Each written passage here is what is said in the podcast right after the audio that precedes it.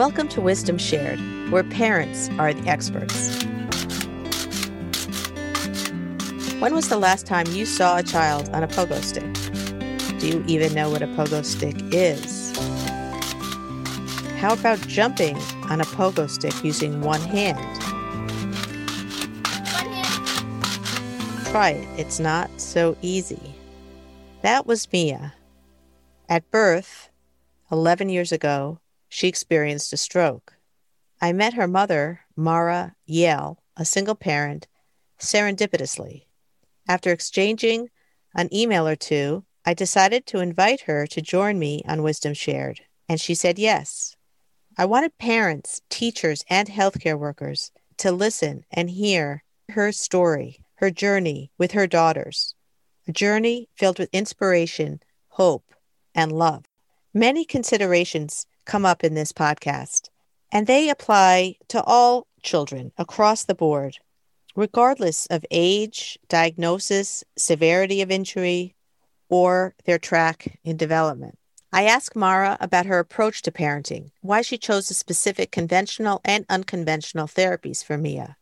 We learn how Mara advocated to get the best care for Mia and how she came to her decisions. There are so many choices out there, and not just therapy, but parenting decisions as well.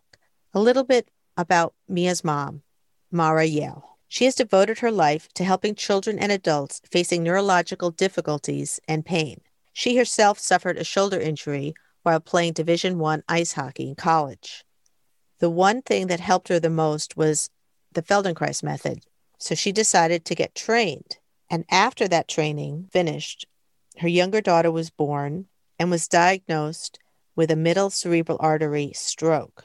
With her scientific inquiry, fostered by her PhD in geophysics and a career in software engineering, Mara researched what was available and effective, and she also found ways to fill in the gaps. In addition to being a Guild certified Feldenkrais practitioner, she's trained in somatic experiencing and hand in hand parenting.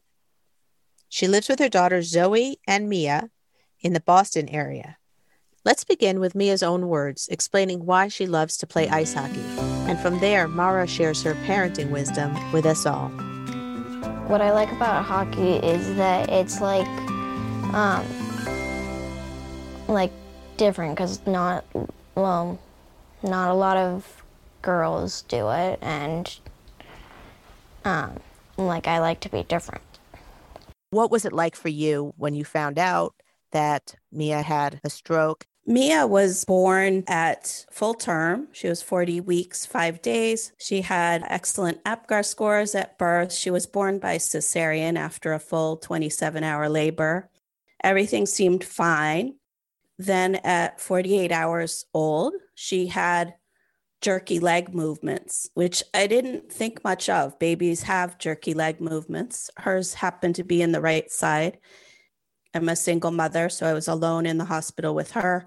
My toddler was at home with other family members. In the middle of the night, the hospital pediatrician came in and told me that my baby was having seizure activity. So there I was up in the middle of the night, standing two days after a major surgery for the cesarean. And then they told me that they needed to transfer her to a larger hospital, to Massachusetts General Hospital. And it was during that 36 hours that I received the call that she had been diagnosed with a stroke. People don't understand that strokes can happen to children or to babies. And I think that's important also to explain. At the time, I'd never heard of babies having strokes. It's actually less rare than one might think. One in somewhere between 2,500 and 4,000 babies have strokes. Wow. And what happened after that? Yeah, tell me a little bit about your process. Emotionally, I think I was in shock.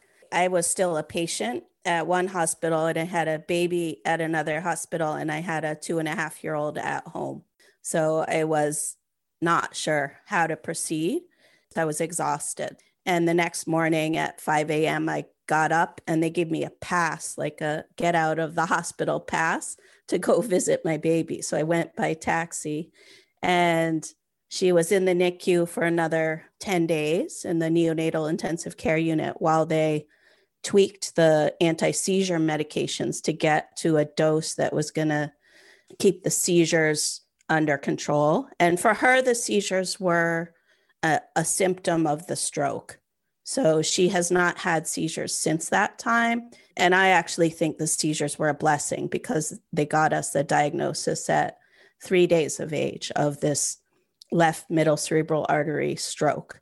Oh my God. So you you went home and tell me a little bit about how you processed and practically speaking, you have a toddler at home and you bring home a newborn baby. What, what happened next?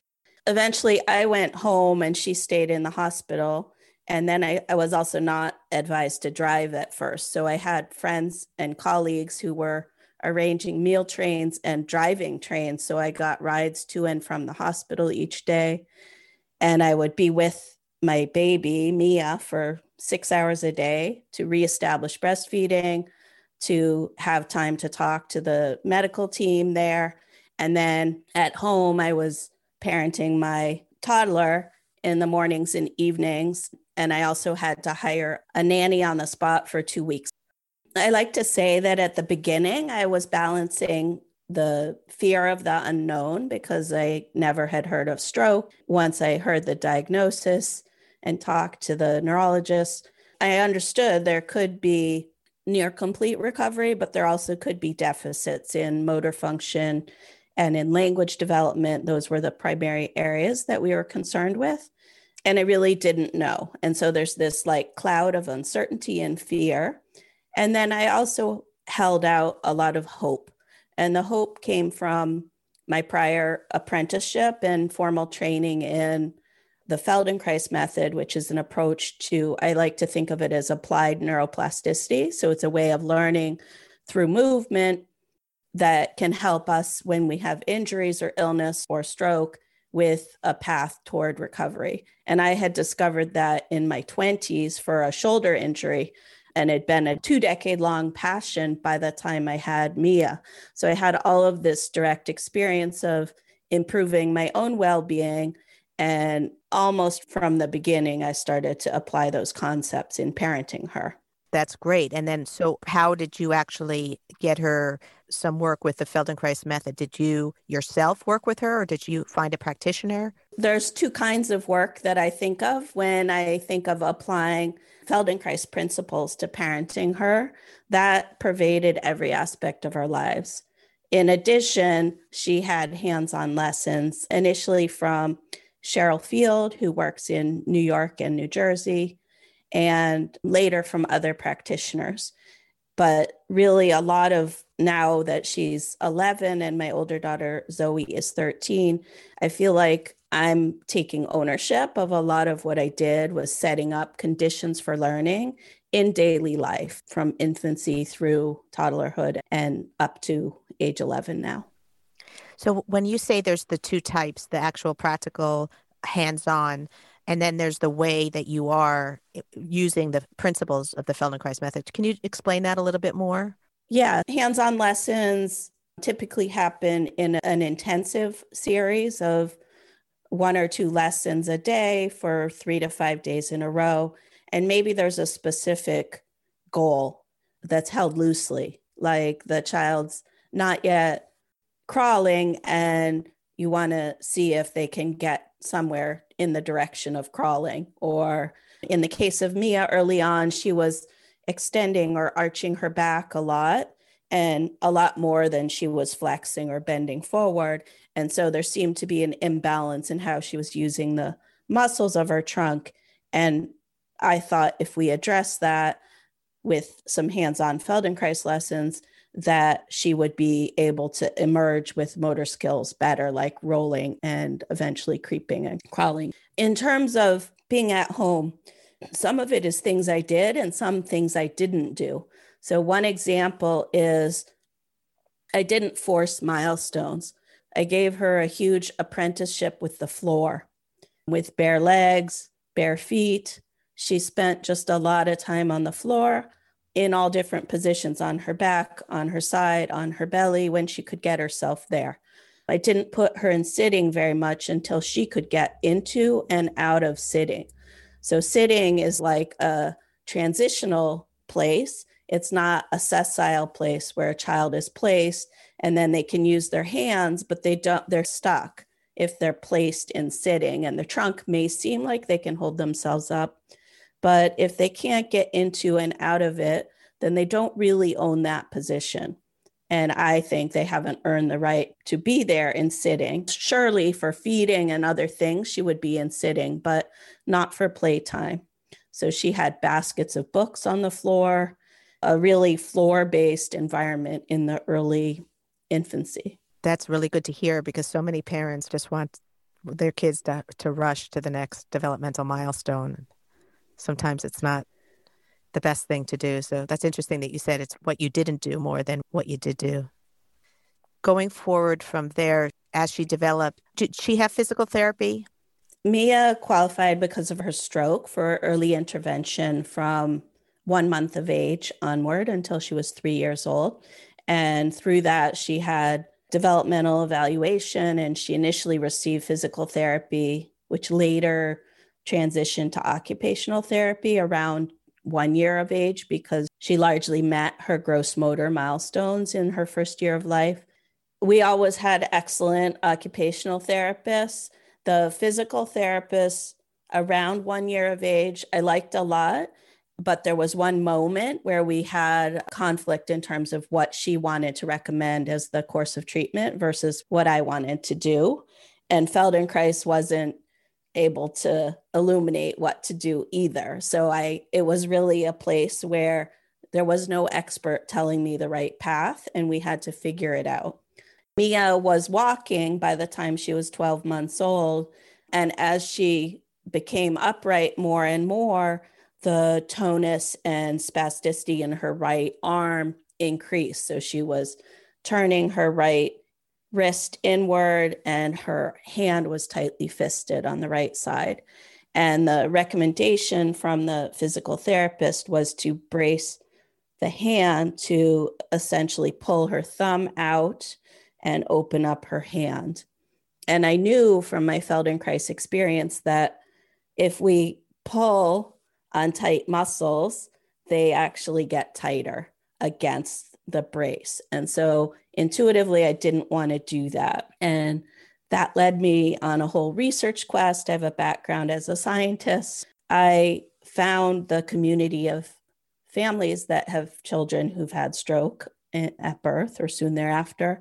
And constraint induced movement therapy was a therapy that I didn't know anything about. And because of my scientific background, I was not inhibited and I went and read the literature. There wasn't very much on using constraint therapy with children, but I just decided to start experimenting. So we went on vacation and I bought an ace bandage at the drugstore and wrapped up her left hand and covered it with a sock and just let her play with her right hand and eat with her right hand. And later we got support from an outpatient occupational therapist who was trained in constraint therapy at Spaulding Rehab Hospital. So we'd go for a visit every three months, and it was more like a consult. She'd give us new things to try.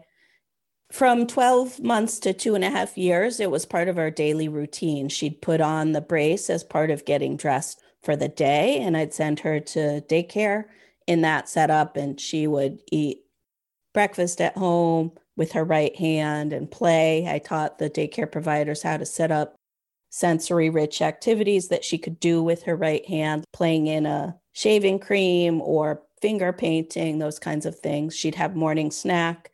And then when it was time for them to go outside to play, they'd take off the brace. Later, I really left it up to her. The brace at that time was a, a Benik splint that had a hard palm. So she could put it on and take it off when she wanted. And it was in her bedroom. It was like one of her toys. So sometimes she would play with constraint therapy, but it wasn't every day at that point. And then she forgot about it for a while. Yes, that's really interesting. Did you continue with the constraint therapy once she was able to take off that brace? At two and a half, Mia could then undo the Velcro on the constraint therapy brace. And I decided if she could undo Velcro with her right hand, that she was ready to choose when to wear the brace and when not to wear the brace. And the brace was on her unaffected arm, on her left arm, to give her more time to practice with her right arm. The first thing that comes to mind is how ironic is that you had one professional say you need a brace on the affected side, and then what ended up happening is she had the therapy with the brace on the other side. And it must be confusing to parents. You were very proactive and, and you figured out which one resonated with you. But for many parents out there, I can see that a lot of it is luck, like who you end up coming in contact with in terms of how you end up treating or managing rehab or therapy. When Mia was about six or seven, she rediscovered her constraint therapy brace and started wanting to do it again herself. And at that time, I was able to find a camp so she could do it socially with a group of other children, and it was run by a local therapy center. If it was approved by insurance, would the setup be that therapists would still have those three weeks paid for at a more local level, and the child would have this intensive constraint therapy there's a phase three clinical trial for constraint induced movement therapy in infants age eight months to 36 months that's underway now at 12 sites around the country. And the goal is to understand the efficacy of this treatment and what's the appropriate dosing three hours a day or six hours a day and for four weeks, there's this intensive therapy available to families that want to participate in the clinical trial. Once there is a blinded, c- controlled research study demonstrating the efficacy of therapies at a sufficient scale, then there's justification for engaging with the insurance companies to say usual and customary care is subpar to something else. So obviously, we need to wait till the research plays out and see what happens.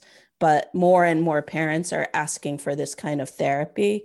And right now, it's quite elitist because you can only get it if you can afford to pay for it or if you like me are willing to to take on the the task of experimenting on your own that's fantastic to get that science, that research out there to show the validity of this kind of work.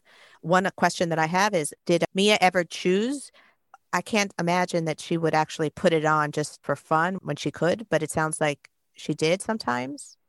Yeah, she did because it she chose the color. The first one was this ace bandage that I bought at the drugstore, but then we went to an orthotist who made her one that was hot pink and then she grew older, and I think around age two, she chose a lime green. So she had this lime green thing in her bedroom, and it was not something a big deal out of. So when she was in private, she'd sometimes put it on and play, almost like a challenge for herself. Oh, that's so interesting. And the children's minds is so different. She didn't have that judgment that she's, it's just play. It's fascinating but it took you to put that in front of her and to give her that attitude as opposed to saying you must wear this where she might have said no way to letting her decide that was something she wanted to do. I just made it part of getting dressed and it wasn't associated with the therapist that she was resisting seeing. It was just part of what we did as a family getting dressed. And actually zoe who's mia's older sister she was four at the time and she would ask a lot of questions about why Mia needed that splint and what the purpose was. And so I actually used that as an opportunity to find language to talk to both of them. So I was answering Zoe's questions. She was very verbal and ha- had a lot of questions. And I wanted to answer her questions in ways that I was totally comfortable with Mia hearing. So play and being very neutral about oh, Mia's putting the splint on lefty so she can practice with righty. So it was just matter of fact and neutral and and there wasn't a lot of fuss made out of it and I think that really set the tone for Mia owning her own developmental experience. For me as a parent, I think it was super helpful to have had Zoe as my first child and then Mia come along because I was not just wondering what's typical for development versus what's related to the stroke. I had a frame of reference. Yes, fantastic. And then tell me a little bit more about their relationship. They're siblings now, and there's sometimes conflict and there's sometimes cooperation. It's up and down. And that's been true through the years. But overall, I would say that Zoe has motivated me a great deal by just being two and a half years older. And so Mia would want to keep up. And then they just played with each other, which was really remarkable, as I think it is for any parent to see siblings emerge with their own independent relationships, generating ideas for how to play together. Great. You have some fantastic video of Mia on the monkey bars. A nickname for her, or I know there's a monkey Mia story. Early on, a lot of the physical therapists and occupational therapists start with gross motor activities and they want to encourage weight bearing through both arms. And for toddlers, there's a, a fair number of ways to do that, like wheelbarrow walking or crawling through tunnels. But at a certain point, kids want to be upright. And then there's also an advantage for kids who've had a stroke to reaching, so to doing activities on a vertical surface, because if you raise your hand so it's facing the wall in front of you, for example, the thumb falls away and is in a useful position to actually grasp. Whereas if you're in other positions, the thumb might be tucked and fisted. So I was always on the lookout for offering me Mia things to do on the wall or on an easel or reaching and swinging. So we actually, this was a serendipitous thing. We had this baby hammock that someone had given us for Zoe when she was a baby. And when Mia was a baby, Zoe discovered that she could swing from it with her two arms, the frame. It was like a freestanding frame for this baby hammock. And Zoe taught me that she could swing from it. And so that silly thing, which was just this metal tubing to support the hammock, stayed in my bedroom probably for six or seven years. And both girls learned to hold themselves up with their arms and eventually to flip over inside. And it was something that was, again, just part of daily life. They would mess around on that before bedtime or after bath. And fewer and fewer playgrounds have monkey bars now because of liability reasons, but the playground at my girls' preschool did have monkey bars, and the playground at our park in our neighborhood also has monkey bars. So Mia just kept working at the monkey bars. And I think it was assisted by this little thing we had in the bedroom. And then she, by age four, had mastered the monkey bars, which really was remarkable for me and very supportive. So I'm a big fan of swinging or hanging in addition to weight bearing or pushing through the arms as a way to promote growth and integration through the whole skeleton because you have to coordinate the whole self to organize to swing from monkey bar to monkey bar.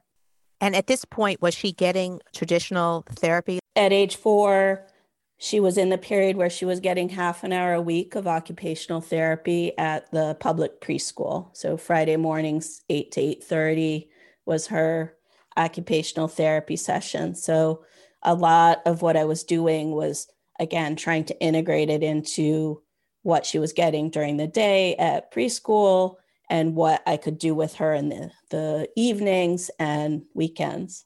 For example, the monkey bars, is that something that was extra? It was play and it was really driven by her and probably driven by her seeing her older sister master the monkey bars. Uh, so she, again, she wanted to do it.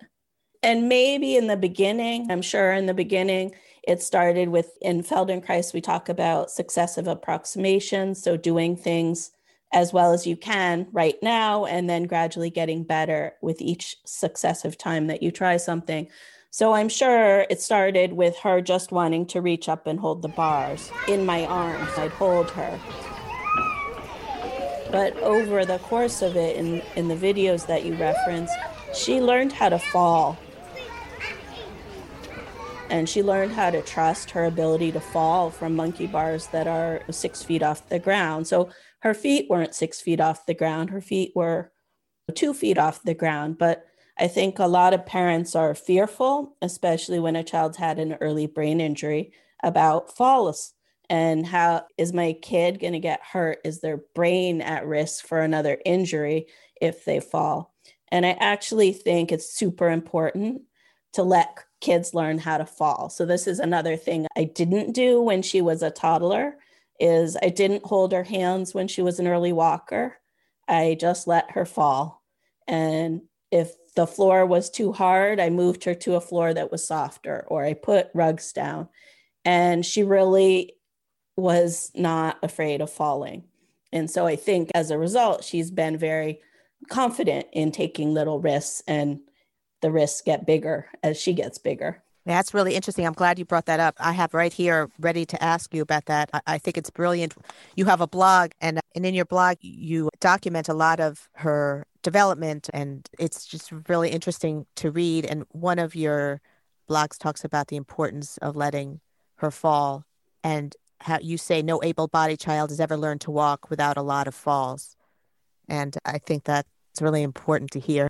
The blog you're referencing also is in connection to the correspondence I had with Dr. Karen Pape, who was a Canadian neonatologist, and she said that she used to study children in one way by looking at their bruises on their legs to see if they were living a natural childhood. And a natural childhood includes bumps and scrapes and bruises. And in the absence of those, she was worried. She was worried that the child was sheltered or overly protected and not experiencing those bumps and bruises that actually build resiliency. Yeah, fantastic point. Really good to hear because as a mother, you there's a part of you that wants to protect your child, but then there's the reality that the child really actually needs to experience failure in order to learn. Is Mia now with with sports and activity? What's going on with her right now? Mia is 11 years old and she's a competitive athlete. She has an identity as an athlete. She plays ice hockey goalie. I think she would say that's her favorite sport and her favorite position. She also plays soccer and she's a she plays in soccer she plays in goal as well, but she also plays on the field. And there's a story about Mia becoming a goalie. So I I played ice hockey growing up all the way through college and I now coach both of my daughters in ice hockey. So it was natural for me to expose them to hockey. And we started early with hockey when they were six and four years old. So Mia was four, four and a half when she started skating. Actually, the year before she she started skating when she was three, but in full hockey equipment when she was four and a half. And her skating initially was was very affected by her hemiplegia. So she on a scooter or a bike or running, you could see no issues, no gait issues, no asymmetries in how she used her lower extremities. But when we put her on skates, which is a more challenging task, she was able to figure out how to push and stride through her left leg much more quickly than her right leg. Each skate has an inner edge and an outer edge, much like skis.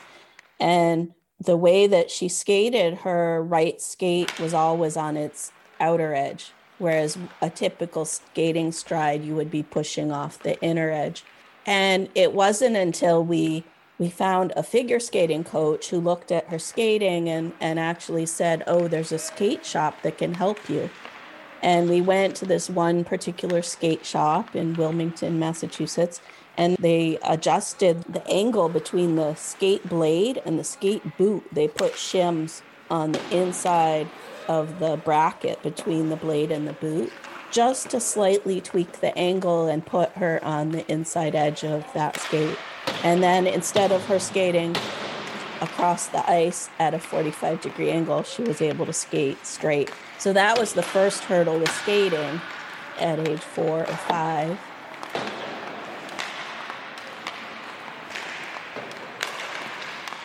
And then in the early hockey, everyone plays every position, including goalie. And she just kept asking to play goalie week after week. And there were there was equipment for the kids to try because her stroke affected the right side of her body. She's very dominantly left-handed, and most of the goalie equipment for these young children was for the opposite handedness and I think she was six at the time, and now she's 11 and she's playing at a competitive level. She just loves it. And in terms of built in therapy, she has to get dressed in all of this equipment several times a week. And I watch her kind of in awe because it's a big deal in the community of pediatric stroke survivors for children to learn to tie their shoes. So not only is she independently lacing and tying her skates tightly enough to skate, she's putting on the, all these pads and buckles and equipment efficiently enough to get out on the ice on time with her teammates. Wow. That's hard for anybody, adults too. So I'm a, a huge fan of intrinsic motivation. So, like when Mia put the splint on as part of her play for therapy when she is playing sports it's something that's really driven by her and by her love of sports. And she doesn't think of it as therapy. She thinks of it as play and it has social benefits and she's enjoying being with all of her peers. Fantastic. And then at some point you met somebody who was doing research with virtual reality, and Mia became a subject for that. Can you talk a little bit about that? Sure. So there's a physical therapist who's at Northeastern University. Her name's Danielle Levac, and she has a regame lab. It's a virtual reality lab that's focused on rehabilitation. And so she was recruiting children to to participate in this clinical trial where you get all dressed up in a, a, virtual reality headset and you're playing a game it's like a video game so it's perfect for mia who's a, a digital native the task involved pointing at various objects that she was seeing in the field of view and seeing how she shifted her balance to do that both with her I, th- I believe with both hands. Can you tell me a little bit more about that study? Did it? Do you know any of the results yet on on how that's going to be used in the future? That study is still underway. There was a validation between the virtual reality task and then a physical setup. So, what they're trying to demonstrate is can there be training or learning in the virtual reality context that then carries over you went to the VR lab yesterday for the first time. Yes. Tell me about that. Tell me about the experience. How did it? Were you nervous? Was it? Oh, this is really exciting because of the technology.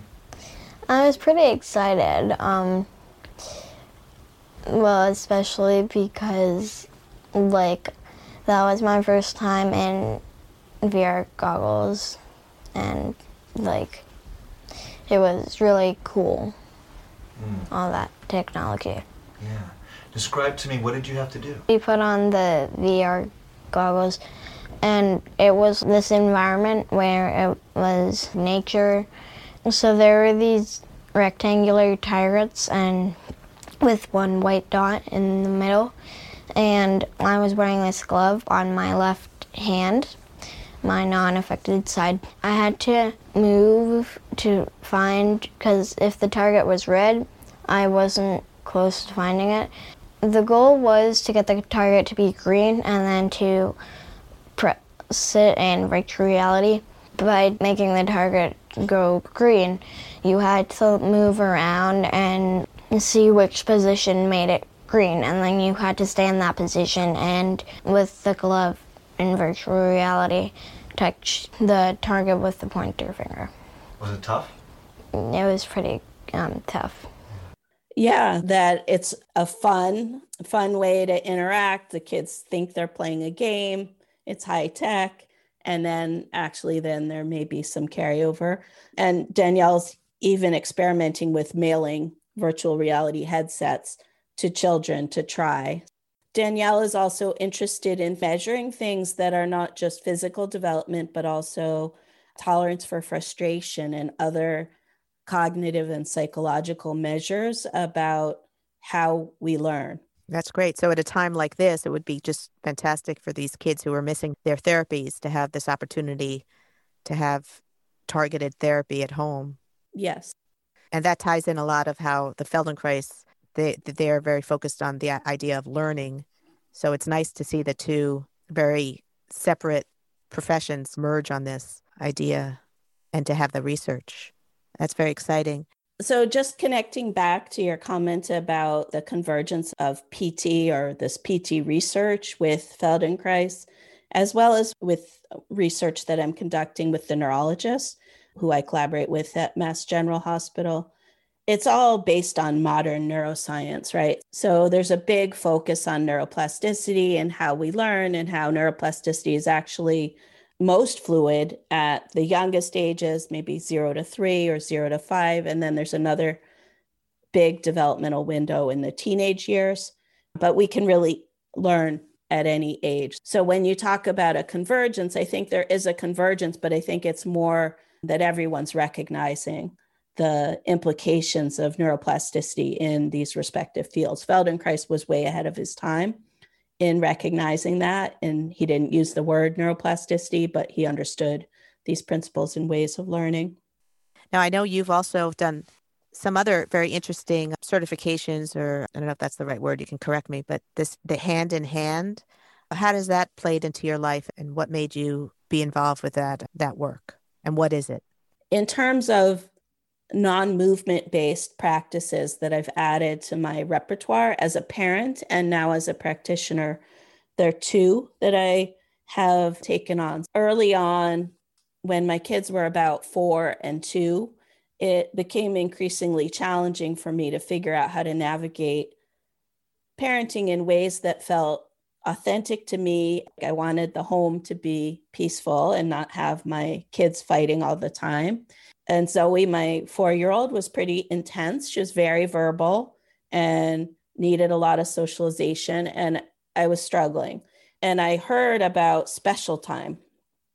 And then I started researching special time. And I think it's used in various contexts, but one place where it's used is within this framework called hand in hand parenting, which is also based in neuroscience. And it's the subtitle of hand in hand parenting is parenting through connection. The premise is that if our children and we as adults and as parents feel heard and listened to then our behavior will reflect that. And that children's behavior is actually a direct reflection of how well regulated they are and how well understood they feel which changes something in the brain on their learning switch, right? Like how that's part of that neuroplasticity that's targeting the brain as opposed to this very strict sort of from outward to inward. It's more from inward to outward, which is just makes so much sense. It's so with this child that I'm thinking of, there are stressors. He's also a stroke survivor. So there's stressors of being a preschooler in a preschool with children who are typically functioning. And so there's this always trying to keep up. And I think that the stuttering was a manifestation of that. So the tr- traditional way to to address a stutter is to go to speech therapy. Any kind of therapy is then getting in the child's head as something's wrong with my speech. And the advantage of doing it through play is he didn't think we were working on his speech. He thought we were having fun. And it just happened to help his speech. So, another modality that I'm adding to my repertoire in the past, I'd say five years, is called somatic experiencing.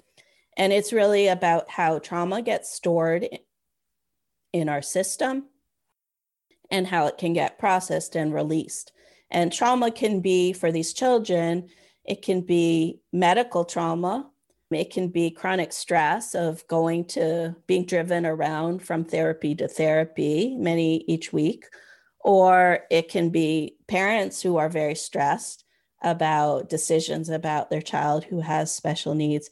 So there are many different ways it can manifest. I actually got into the work for my own personal needs. I was experiencing a period of burnout at my software engineering job that I'd been at for nearly 20 years.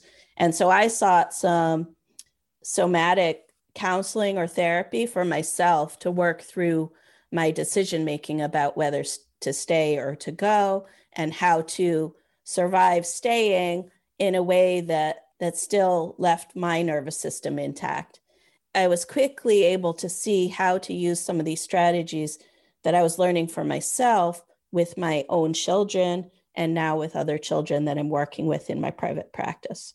And so I'm nearly complete with the three year training program in somatic experiencing. I'll complete it by the end of this year. Somatic experiencing was pioneered by Peter Levine, and he's a biophysiologist who understood how the thwarted fight, flight, freeze responses get stuck in our nervous system. And there's a variety of ways of being with others that allow us to revisit those, not necessarily revisiting every trauma or every stressor in our lives, but like peeling layers of an onion to uncover what's the true essence of each person and how they can move forward and get unstuck in their lives.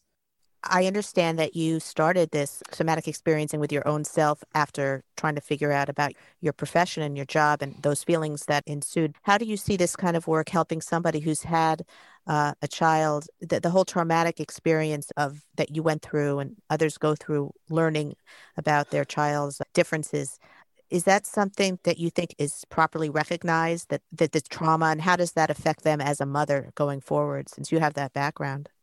Yeah, for mothers and for fathers uh, and grandparents and whatever caregivers are in the picture, I don't think trauma is recognized. And it's something I've been trying to educate the medical teams that I'm in interfacing with. I think it's really under recognized. And for me, the way I would experience it initially, many of Mia's appointments, her follow up appointments were at the same time of year. So she was born in June, late June. So it was hot and humid.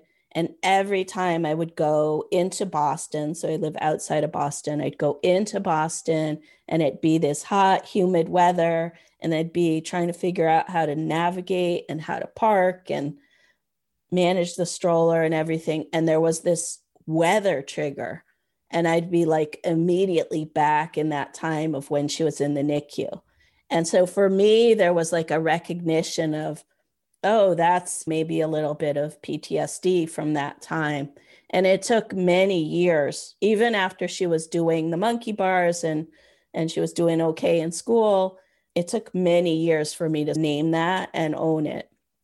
And compared to many families that I've met, her medical trauma was less involved than it is for many. So I just think it's really critical to destigmatize it, to name it and to offer support.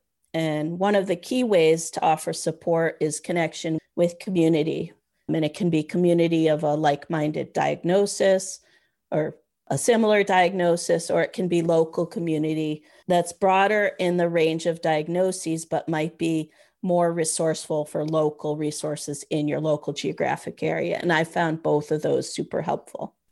And would you say that some of these parents don't even realize, because doctors don't necessarily talk about it and the medical profession doesn't recognize it, that that can carry on unrecognized, unconsciously, and affect parents and, and grandparents? And had they somehow gotten access to some help that less stress? Yeah, a lot of what I learned from the hand in hand parenting is about epigenetics. And if we as parents take care of ourselves and our stressors, then we're going to be better regulated in our nervous systems. And we will be less less likely to snap when our, our children invariably push our buttons. We'll have more equanimity, more ability to be resilient. And that models resilience for our children and models regulation. And really, children can't learn if they're not in a place, in a zone of regulation. So I think it's crucial for the parents to take care of themselves. And it's self care that goes beyond uh, a day spa or a, a night out. It's something that actually has to happen at the nervous system level for parents in connection with others so they don't feel so isolated and that the stigma is removed completely. What is some advice that you can think of that you think is so important for parents to keep in mind? For parents and other caregivers, I think it's essential to recognize that this journey is long. It's a marathon, it's not a sprint. There's not going to be one silver bullet. As a scientist, I come at it from a, an observational science point of view. So you might try one thing and see it works or it doesn't work and tweak it and try the next thing. It's not a hard science. Nobody's going to be able to tell you do X, Y, and Z, and your child will land on the moon. It's very organic, and you have to be in it for the long haul. And to be in it for the long haul, the first thing is to figure out how to love and enjoy your children as they are right now. And that all of this focus on rehab has to be integrated with the kind of family life that you envision.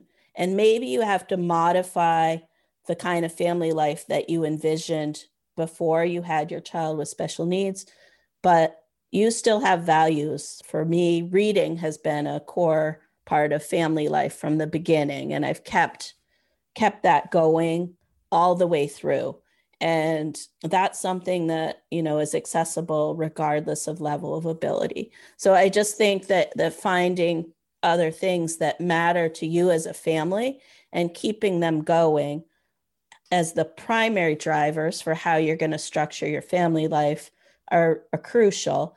And if that's hard to do, to recognize that it's okay to ask for help. And there may be a process of grieving for the diagnosis or the struggles that your child's having, and to feel free to get that help that you need and support, and that those issues can emerge at different points along this long journey in your experience, what, what has helped you the most? Uh, what's helped me the most is a combination of community, uh, all different kinds of community, and then also trusting my own expertise as the expert on my children and being their best advocate. So, all the experts that we see are, are consultants, in my view and I'm the one who's directing the show. So it took me a long time to get to that place. And part of the journey to get there included hearing that and seeing it modeled by parents of children who were a little bit further along. So would you I hear that a lot from parents uh, as saying that they came to the the really important conclusion that you need to really trust yourself and that, that the instinct in the beginning is to look to the professionals and the experts and then you come to realize that no one has the answer necessarily. And and the reason I started this podcast to begin with is because parents have so much knowledge and I believe the parent is the expert when it comes to their own child. The idea of really trusting yourself, is there a way to fast track that? Or do you feel like you have to go through that whole process of talking to all these experts and doing all the research and then you come to trusting yourself? So that's an interesting question about how the trust in yourself emerges. So I think there's absolutely a learning curve. Like I said, I had no idea that babies could have strokes. So there's a whole lot that follows on. If a baby can have a stroke, what does that mean for their physical, cognitive, social, emotional development? So there's so many aspects of that I had to learn. But you're with your child way more than any uh, practitioner that you see once a week for 20 minutes or 30 minutes for a therapy session, or even if it's an intensive that you do over a period of time, you're still with your child and you care more than anyone else, right? Like you're invested in the outcome of your child and maximizing their potential. And the potential could be quality of life, It's not some specific ideal of how they're going to be, but you're the most invested in how your life's going to be as a family and how your child's life is going to be. So I think it's a process. What I think we could do to support parents earlier is to offer more forums for them to meet each other. So I've started to do that. I've been involved through Mass General Hospital in creating two workshops for families with children who've had stroke. And it's really remarkable to see the parents come together and there's just this hunger for communicating with each other especially with parents with children of similar ages. And it's it has a different quality to the online communities which are also important but have the distance associated with being virtual. And so would you consider that a support group? Is that fall under that umbrella or is it it's a different category? Yeah, so the workshops are not yet a support group because they've been one-time events. I've personally run my first parent support group this past spring and I anticipate running more of those. So really providing some education at the same time that parents get to hear each other's stories and tell their own story. I think that it's really different to tell a story about a child who's had a stroke or other brain injury to other parents who also get it than it is to tell that story within an extended family context or at the grocery store if somebody wants to know why your kid is wearing a brace. So, extending on the theme of community, there are in person events, CHASA, which is the Children's Hemiplegia and Stroke Association. It's the largest organization for supporting families who've had children with stroke or hemiplegia from other causes. I knew that they hosted in person events, but I, again, like logistically for me with young children, I couldn't go to these in person retreats. They were in the South in the summer. I didn't want to take my vacation time to go there. I didn't really get it. In 2016, they announced that the retreat was going to be in Lexington, Kentucky. And that's close enough that I could drive there. It was a three, two or three day road trip to get there. But I drove there with my two children, and we went again to another retreat in Texas in in 2018. That was close to where I have some family members. And at both retreats, there were opportunities for the children to interact in the swimming pool, at breakfast, at dinner, bowling. There were bowling outings and ice cream outings. What parents and caregivers can get online in terms of community and support is remarkable. But children get something from other children like them and like their siblings by being together.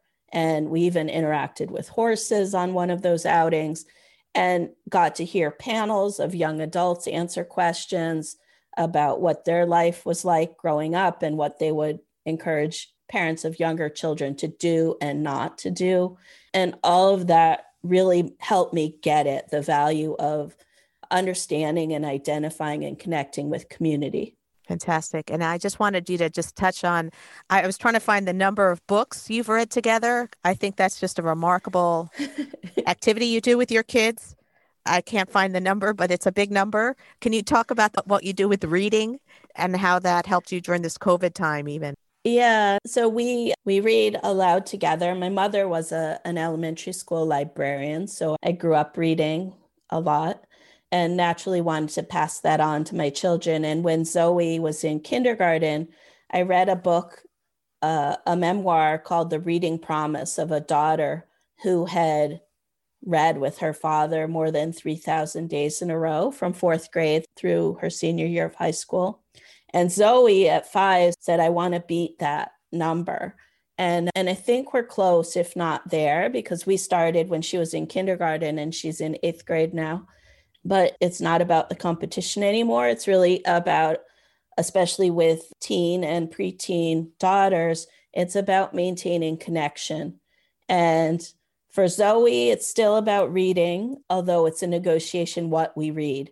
We seem to have gravitated now to nonfiction because if it's fiction or memoir and it's too engaging, she'll take it and read it on her own.